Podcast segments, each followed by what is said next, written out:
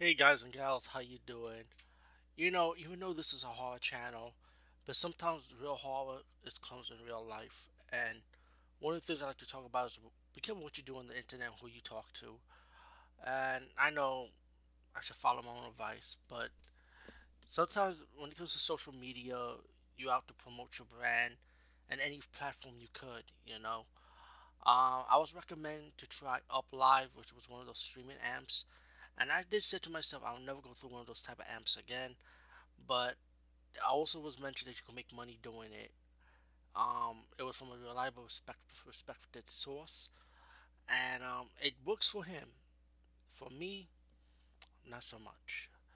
Um, I was on Up Live yesterday trying it out, and you know, lately people that contact me are like mainly men from mostly from India, and I'm sorry, I don't I don't mean to be discrimination or prejudice or like I don't mean I don't mean to sound like that, but why is it that every man from India is always so fucking pervy and creepy looking? Like every fucking one of them, and I swear to God, it's creeping me out. And excuse me my language, excuse me G man, I apologize for throwing his name in there. You know those, you know, never use the G man up, up the man above when you have to complain about something. That's something I need to learn. But it's always some guys in India and they be telling me talking about nasty stuff. And I made it clear in my profile.